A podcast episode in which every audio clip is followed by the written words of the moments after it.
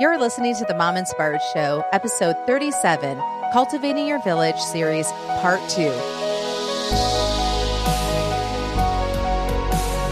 Welcome to The Mom Inspired Show. I'm your host, Amber Sandberg, and this show is created to inspire, encourage, and add a little extra fun to your day. Hey, you guys, I'm so excited for part 2 of Cultivating Your Village. But before we jump into that, I just want to let you guys know that we have put a subscribe email button on our website. So if you're new to this podcast and aren't familiar, you can go to mominspiredshow.com. It will be on the main page. And I would love for you guys to sign up. And that way you'll get notified for new episodes and also when new series will be coming out. Because Melissa and I have been talking about creating some more because we're getting such positive feedback. So make sure you go and do that at mominspiredshow.com. So moving on to today's episode, we talk about our expectations and how unmet expectations can kill a relationship. I don't know about you, but I definitely have seen this happen where someone is thinking one way and another person is thinking another, and it's not matching up, and they both really care for one another, but the relationship ends. And I think all too often it's easy to think someone thinks like us, and if they do something that we wouldn't do, then we internalize that they don't like us. And we have to realize we all grew up in different families and have different ways of showing love. And you have to figure that out from the beginning, what those expectations are so that you're on the same page.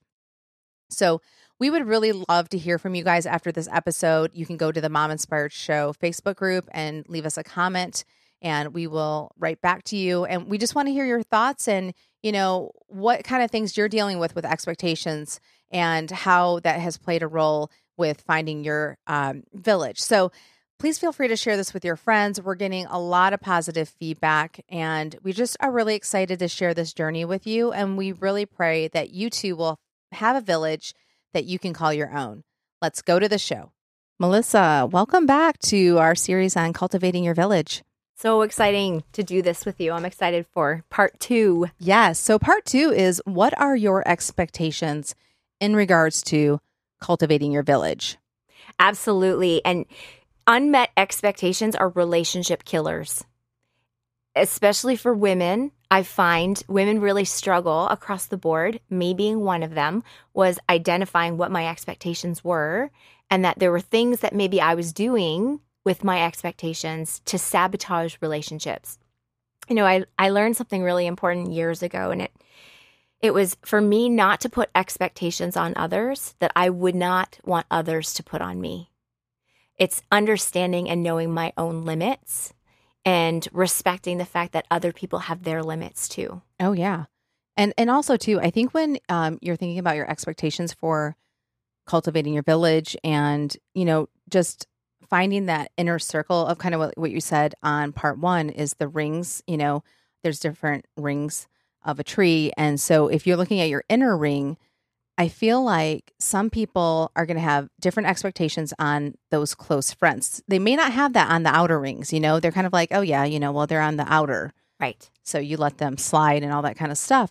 But I realized that there are, you know, people obviously show friendship in totally different ways. And I think you have to realize, what are the expectations of yourself and what are your expectations of that friend? And, you know, if that person wants to do dinner at your house every night, and you're kind of like, doing it once a week is going to be like a lot, that's going to be an issue. So it's something that you really need to talk about, because if not, that could actually be the thing that ends up tearing you apart, because that one person's going to feel rejected and the other person's going to feel like they're smothered, right, even though they really enjoy each other. Absolutely. So I've identified in my research in just the last few years that I've really been studying this and understanding how to cultivate a village, mm-hmm. is I think there's 3 key reasons why we struggle with expectations. And the first one is, we think others think like us. We think other people think like we do. Oh, yeah. And what we're not recognizing is we were all raised in a different family by different parents, different people with, you know, different values, different views of life. And so what seems logical to us has to seem logical to somebody else. And we get that idea in our head. Yeah. And we really go with it. And our expectations cause us to develop emotions. So if we're feeling a certain way about something then it's got to be truth, right, Amber? Mm-hmm. Right. So our emotions are not reliable because they can change in an instant. And I mean, watch any 3-year-old and you will see emotions can change in an absolute instant. So we can't rely on our emotions to be our moral compass. We had talked about the moral compass, using that moral compass to find the who of our village, especially that most intimate core. But your emotions can't dictate that. They can't be the one to steer the moral compass about any situation or circumstance. We have to recognize that it's the Holy Spirit's job and it's not our job. I believe the second one is that we have ulterior motives. And as innocent as our motivation may appear, because of our human condition and how frail we are in our human condition, we do harbor a desire for a certain outcome. And it's usually one that agrees with our stand in something. It's hard. Wanting control an outcome raises our expectations, and it paves the way for us to have judgmental thoughts and opinions. Yeah. On people, on things, on situations, on a circumstance. Having ulterior motives can be really innocent. It can start off very innocently, and the problem is we often don't recognize it when it's sneaking up. And it's something's kind of bothering us, and we don't notice, we don't see the red flags that may be going up. We've all been in a situation where we saw it going one way, and then it doesn't, and it goes a completely another way, and then we get emotional about it. So it starts this cycle, this emotional cycle. And the third one is insecurity and fear of change. So when we judge others, quite often, Amber, we're judging something that we don't like about ourselves. Yeah. Or there's something that's sending off, again, a red flag's going up. And we can sense that something's not right and we don't like it within ourselves. Right. So seeking feedback may be because we want validation or approval from somebody. And sometimes we can react so strongly when we don't receive what we need. Right. Yeah, exactly. And I was going to go back to, I gave the example with having weekly dinners, and I know you do weekly dinners and stuff, but have you ever experienced a relationship where your guys' expectations were totally different, and did it tear you apart, or were you guys able to work it through? No, absolutely. There are, unfortunately, I mean, I think everyone has relationships in their lives that they just recognize that the boundaries were getting crossed. Right. Something that I do quite often when I have a relationship or a friendship with somebody, and it's a new relationship or a new friendship, is right off the bat, I will say to this person, and I probably have good friends who are listening to this series, and they're listening to me, and they're like, that's me. I know she was talking to me. When I'm right up front, because we had talked in part 1 about social media. We had touched on that with social media. Right. I'm terrible with like the messenger, like the Facebook messenger, and I'll be weeks and weeks behind. Oh, yeah, like you did with, Stacey yesterday. Mm-hmm. Yeah. So catching messages from people and text messages. That's a big one for me. And so I have a friend who does YouTube, and she has a successful show, and she vlogs every single day. She homeschools her 6 kids. That's crazy town on most days. Yep. So when we had started connecting in our friendship, I had said to her, listen, if you text me and I don't text you back right away, it's not personal. Yeah, that's good that you told her that. Right. I'm not attached to my phone. And I think it was a sigh of relief. I could actually see in her eyes, like, like the heavens opened and she felt at this glorious peace because she could say to me, I homeschool 6 kids and I YouTube every day. And it's like a job for her. Yeah, and I'm busy. I'm really busy. So I'm not attached to my phone either. And if you text me, I may not be able to get back to you for 48 hours. Sure. There was a mutual understanding. Yeah. So I've told lots of friends that it's never personal. Yeah. It's life. Yeah. I'm home. I got little kids running around my feet and dinner's going and the laundry's going and I'm trying to answer emails and I just don't have time for everything. No one does. Nobody does. Right. But unfortunately, I've been on that side where I've hurt people because they've reached out to me And I didn't get back to them. Yeah, you need like an automatic text response saying, "Hi, I've gotten your message, and I will be responding back to you within 48 hours. I love you." just like an email. Yeah. I am currently out of the office. Yeah, and I will get back to you. And I will get back to you. Absolutely. So, and that all goes back to we think others think as we do. Yep. We have an ulterior motive. Yeah. And we're insecure sometimes. So with the ulterior motive, one thing that stands out to me is, having your needs met. And that may not even be intentional. I think that might be in the background of your mind. And so I'm just thinking, how do you genuinely go about it without ever kind of thinking about yourself? And also, was there any other ulterior motives that you could think of in regards to this? Or were you thinking people are generally trying to get their needs met? I think that we're trying to get our needs met. I mean, if you're having a relationship with somebody who has an ulterior motive to benefit themselves constantly, so you're constantly giving and they're just constantly receiving your giving, yeah, but there's no give and take in the relationship, that to me would be a flag that that's maybe not somebody that you should be having in your intimate circle, in the intimate ring of your village. Right. It's got to be a give and take relationship. Yeah. The point being, there's a really great book, and I can't remember the author's name, but it's a book called His Needs, Her Needs. Mm-hmm. It's understanding that we all have different needs. And, the same way that a husband has needs and a wife has needs in a relationship, in a friendship, one friend has needs and the other friend has needs. So I think the only way that you can really do that successfully and avoid the pitfall of having ulterior motives is knowing what your needs are, and making them realistic. So I have a really close friend, Erin, who is very vocal about her needs. She needs to talk. She needs to talk things out. And she's like self-proclaimed, I will talk in circles until I can talk my way out of it, talk my way through it, and have a basic understanding. Yeah. So I know when she's going through something, I need to be a good listener.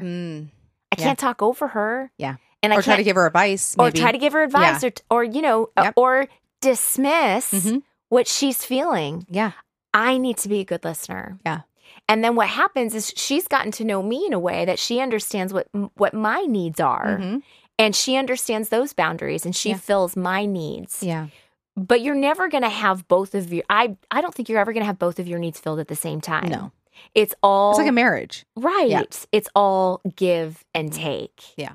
But it just shouldn't be all on one side the whole time. Right. Yeah. Right. So someone who may have ulterior motives that's not healthy is a person who manipulates any situation or circumstance so that they benefit in the end. Yeah. I agree. Right. Yep. And unfortunately, so many of us have been in that relationship and had that friendship where we felt manipulated or used. Right. Like, you only call me when you need something, when you need me to physically be there or pick up the pieces for you or, do something for you. But there's no give and take back. Oh, yeah, right. Those are obvious. Yeah. Very obvious. Yeah. So the way that we need to understand what's not so obvious is knowing what our basic needs are and what we need in a friend. Right. No, I agree. Yeah. I think that's good. And so do you want to talk a little bit about the insecurity and fear of change in regards to what are your expectations? Right. So, again, when we judge other people and we become very judgmental, we're often judging something we don't like about ourselves. And I remember years ago when I first became a mom. Mm-hmm. And, I think as a mom, you have to learn there are certain hills you're going to die on and other ones that you're just not. Right. And so both of my daughters loved their... we call them soothers, pacifiers, passies. Mm-hmm. And they were addicted to them. Yeah. And that was just a hill I was not going to die on. I knew my kid was not going to go to kindergarten with a passie in her mouth. Yeah. But when my eldest daughter was young, I would host a play group at my house. And there was a large group of friends that would get together for this play group. And we got together every week. And, my daughter was just over a year and she had been toddling around, crawling around. She had her pacifier in her mouth. And someone whom I felt was a really good friend to me seemed to be in a bit of a mood that day. And she looked at my daughter and she said, "Every time I see that pacifier in her mouth, I want to rip it off her face." Oh my gosh. Talk about a aggressive. It was aggressive and it hurt so bad. Yeah. Because I was a new mom. Right. And I thought, oh my goodness, like I'm doing something wrong. Yeah. I'm not supposed to let her have this. I should have broken her from this. What other things am I doing wrong? Right.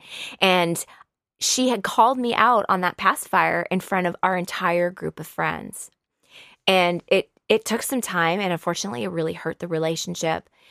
But I really came to this place where when I was praying about it, and I was praying about the hurt that I was feeling, that God had showed me she wasn't judging me for something that I was doing because I was wrong for doing it. She was judging me because there was something in her that she didn't like about herself. Yeah. It may not have been a pacifier in her home. Right. It could have been anything that she realized she didn't have a foothold on. Yeah. And it just came out, and I was the end of the line, and something nasty happened. Yeah. And when I could recognize that and realize that it really didn't have anything to do with me, I could easily forgive and let it go. Yeah. And that's hardcore for us, is our insecurities can make us do really harsh things sometimes. Yeah.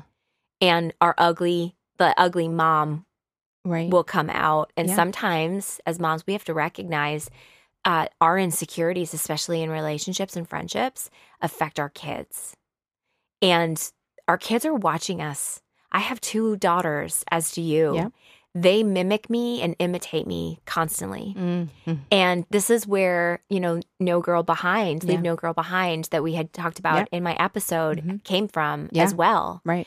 Where I realized my daughters were going to learn how to have healthy friendships and cultivate their village by watching the village that mom had around her. Exactly. Yep. And my insecurities could not dictate the way that I treated people in my village. Yeah, I agree. And that also does put pressure on you, though, because you are wanting to set the right tone. And you realize it goes back to the expectations, right? Where you were saying we didn't grow up in the same families.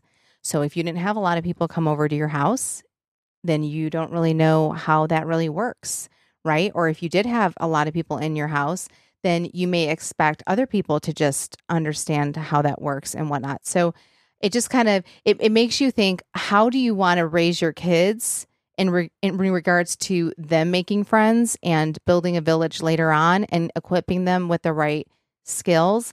And that means that you need to get through your own stuff so that you can be a good example, and that can feel stressful because that does feel like a lot of pressure, but I feel like it's a great gift that you can give your children later on down the road. Absolutely. And it's key about that, Amber, and your point was like, it was awesome because it doesn't happen overnight. Mm-hmm. It takes one experience at a time. Right. So, you had made a reference before that we do family dinners all the time. Yeah. Okay, so this is really interesting. There are so many women that I know that really struggle opening up their front door and letting people in because, and I've actually heard these things out of the mouths of friends of mine, I don't have nice things. Mm. I don't have nice dishes. I would almost say that's actually a good thing because then you don't worry if people break them. Absolutely. I have to have a clean house. I don't know how to make the time and balance everything. Or they don't know how to cook. They don't know how to cook. I feel like that's a big one. Or they're afraid, and you and I were talking about this yesterday, right? If so many people have special needs with food these days. Yes. And that alone could stress somebody out. Like if you have somebody who's like, I can't have eggs, I can't have gluten, you're like, I don't know what to feed you. I don't know what to do. But you don't want to exclude them, right? So everything you're saying and more are enough reasons to go, I don't know. I'm going to fail this. They're not going to like it, or whatever. And it could be the other way. You know how you said you don't have the nice stuff? You could have such a beautiful home that you don't want people to come in and ruin it. Absolutely. So you don't want to have to sweep your floor when you're done. Well, and I mean, or you don't, we were talking about, people, if they've had accidents in the house and stuff like that. And, so it's all those things that I feel like can keep people from not opening their front door. It keeps them in their fishbowl. Yeah. And so I do agree with that. And I think that it's such a big deal. But going back to what you were saying, that, women have all these reasons not to do it. What do you think made you be so brave to just be like, I'm just opening this door. Everybody, come on in. Because that does seem to be your strength. So what would you say to everybody who has all this lists of reasons why I did not come in. Your lists are often your excuses. They're not reasons. We can justify anything that we want to. Yeah. But the bottom line is we were created for relationship and to break bread with one another. And our children need to learn how to have healthy relationships with other people. I understand that it's not realistic for a lot of people based on schedules. Something's got to give. Right. And so for us, our church is really important to us, and I teach at our youth group program on Wednesday nights. So, you know, my two little girls are in piano lessons. One's in piano, one's in gymnastics. Mm. I scheduled them on the same day. Yeah. And then there's one other night out of the week that we're out, and that's for youth group. Mm-hmm. And now, you know, we're taking little kids from our neighborhood, yep, and we're bringing them to church with us, which has been amazing. Do you want to tell that van story? I mean, in the shorter version. The shorter version. Yeah, this is a great story. So that's why I wanted her to share it with us. Okay. So it's been about 1.5 years, and I had been praying. I didn't want a mom van. Let's just be honest. None of us want a mom van. I mean, we love the practicality of it. I don't have one, but we love the practicality. I love the sliding door. Yes. I just love that. We don't have that, but I mean, I just love that. We've been able to borrow one from Todd's work and to go on vacation. I'm like, oh, the sliding door, they can just get on in. Absolutely. So I know what you mean, but go ahead. Yeah. So my 9-year-old daughter has an evangelistic heart, and she's constantly inviting friends from the neighborhood and friends from school to church, to youth group. But we have an SUV that could barely fit the 2 car seats in the back. She's still in a booster because she's so tiny. And so for 1.5 years, I had been praying and saying to the Lord, if you want me to drive kids to church, I need a van. Well, my husband didn't want to drive a van either. So, you know, we're a family that's committed to being a 1-car family, and that's all we need. Yeah, we'll just say that your husband works from home, so right, that really helps, yeah. Absolutely. And so we just, you know, live our life based on what we need. Yeah. And so we were a 1-car family. My husband didn't want to drive a van. So for 1.5 years, I just kept praying about it, saying, Lord, if you want me to drive kids to church, you got to give me a van. So I had this idea in my head of like how I would have to get a van, because we have a car that's from the dealership that's still under warranty because it's only 3 years old. And so I knew that it would have to be crazy that the dealership's going to want our car back for some reason. And so every time I'd think about it every once in a while, and every time my daughter would invite a new kid to come to church with us, I would just lift up a prayer to heaven. And so sure enough, it was just a couple of weeks ago, my husband gets a letter from the dealership that they want our car back and we could come in and pick out a new car.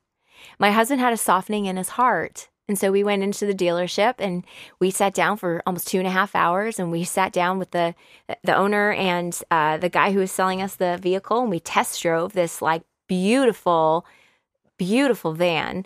And it was everything and more that we could have wanted in this van. My husband turned and he said, on one condition, you have to match my car payment. See, we're working towards being debt-free. We were paying off this car. Yeah. And so, you know, the expectation is we're not going to go outside of what we're comfortable with and outside of our boundaries. And we recognize that. So he came back and he said, I'm so sorry, but we just can't meet you with what you're expecting. And so my husband shook his hand and said, well, thank you very much for your time, and left the dealership.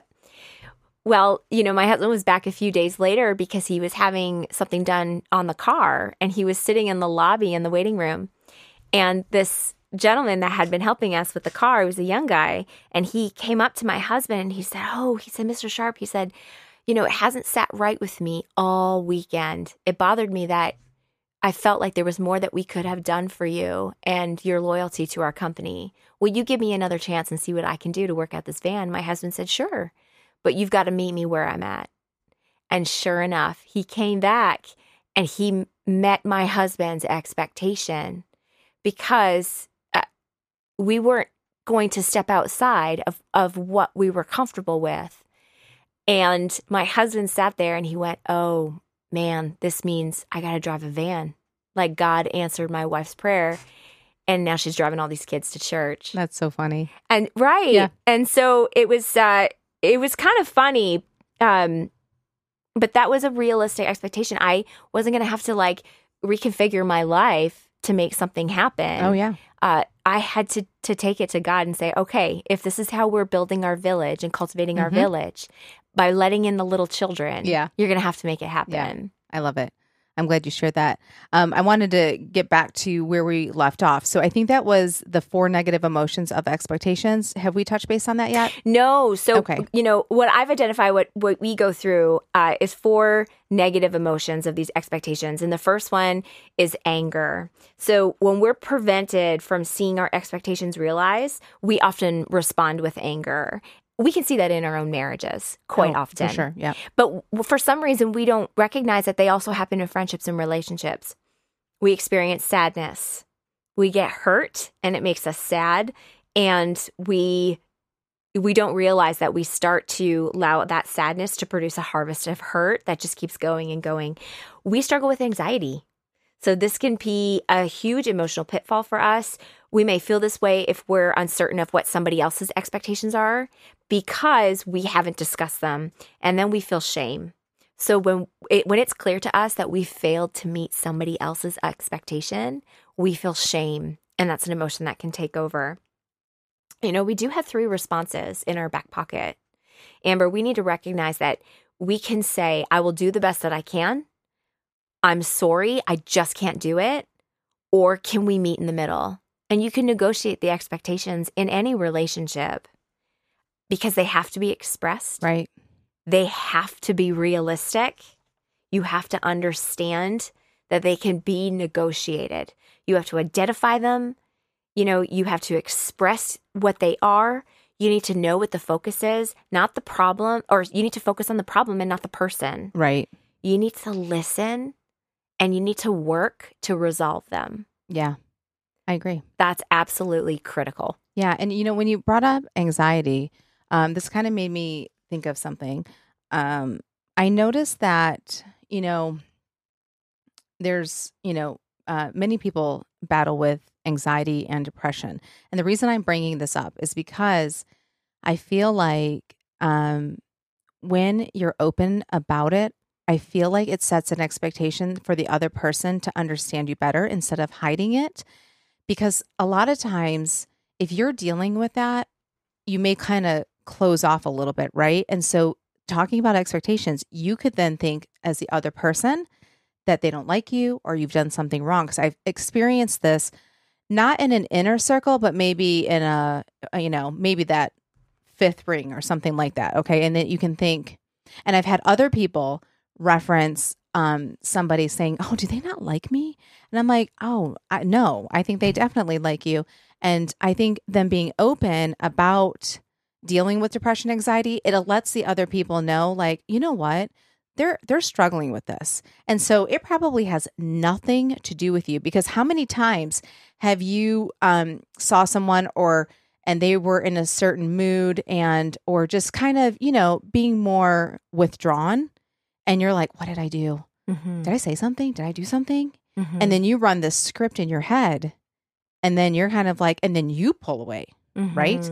And so the only reason I'm pointing that out is because we talked about anxiety, and I know that that's not what we were referencing itself. It just stood out to me about the expectations, and that if you deal with anxiety or depression, I would encourage you to be honest with people. And you know, when anybody has told me that they struggle with that, I just have a lot of empathy for them. And if you talk to somebody that doesn't, then they really don't need to be your friend, you know? And so then that helps me understand what's going on. And I'll use me as an example. I don't have that issue, but I have adrenal issues. And so when Melissa came, I'm like, I just want to let you know, it's not that I don't care, but I do need to go to bed at a certain time.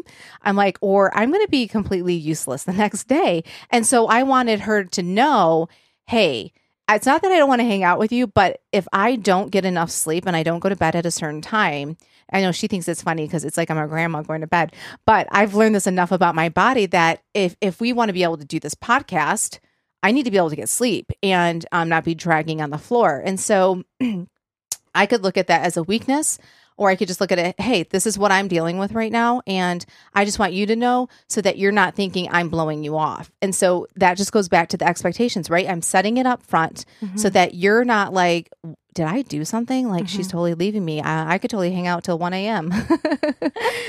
So as we close, did you want to share with us, like, you know, anything else in regards to, all, you know, the emotions of the expectations? Just recognizing that you're going to have them. You know, first and foremost, you need to understand that you're going to have them. They're going to rear their ugly heads sometimes at the most inconsiderate moments. And so is the other person's emotions. Exactly. But we can't allow our emotions to dictate the moral compass. And, you know, I really want to go back to that anxiety and depression. And, you know, we all have friends in our village and in our community who struggle with that. And it's important and it's very serious.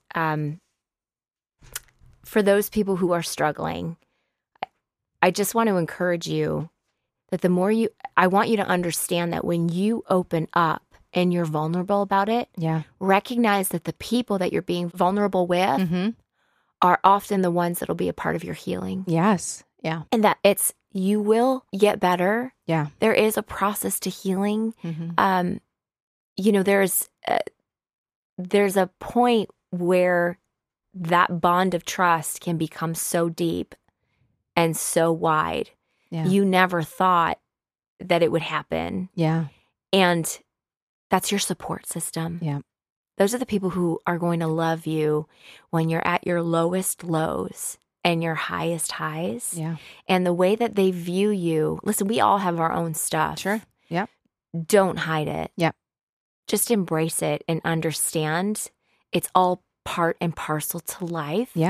And there's not a single person that walks this earth that doesn't have a struggle of their own. Oh, exactly. And I do want to add too, since moms are listening to this, you know, postpartum depression, right? So even if you don't deal with it on a daily basis, but you're going through something, let somebody know that you trust, you know, let them know so that they can love on you and be there for you.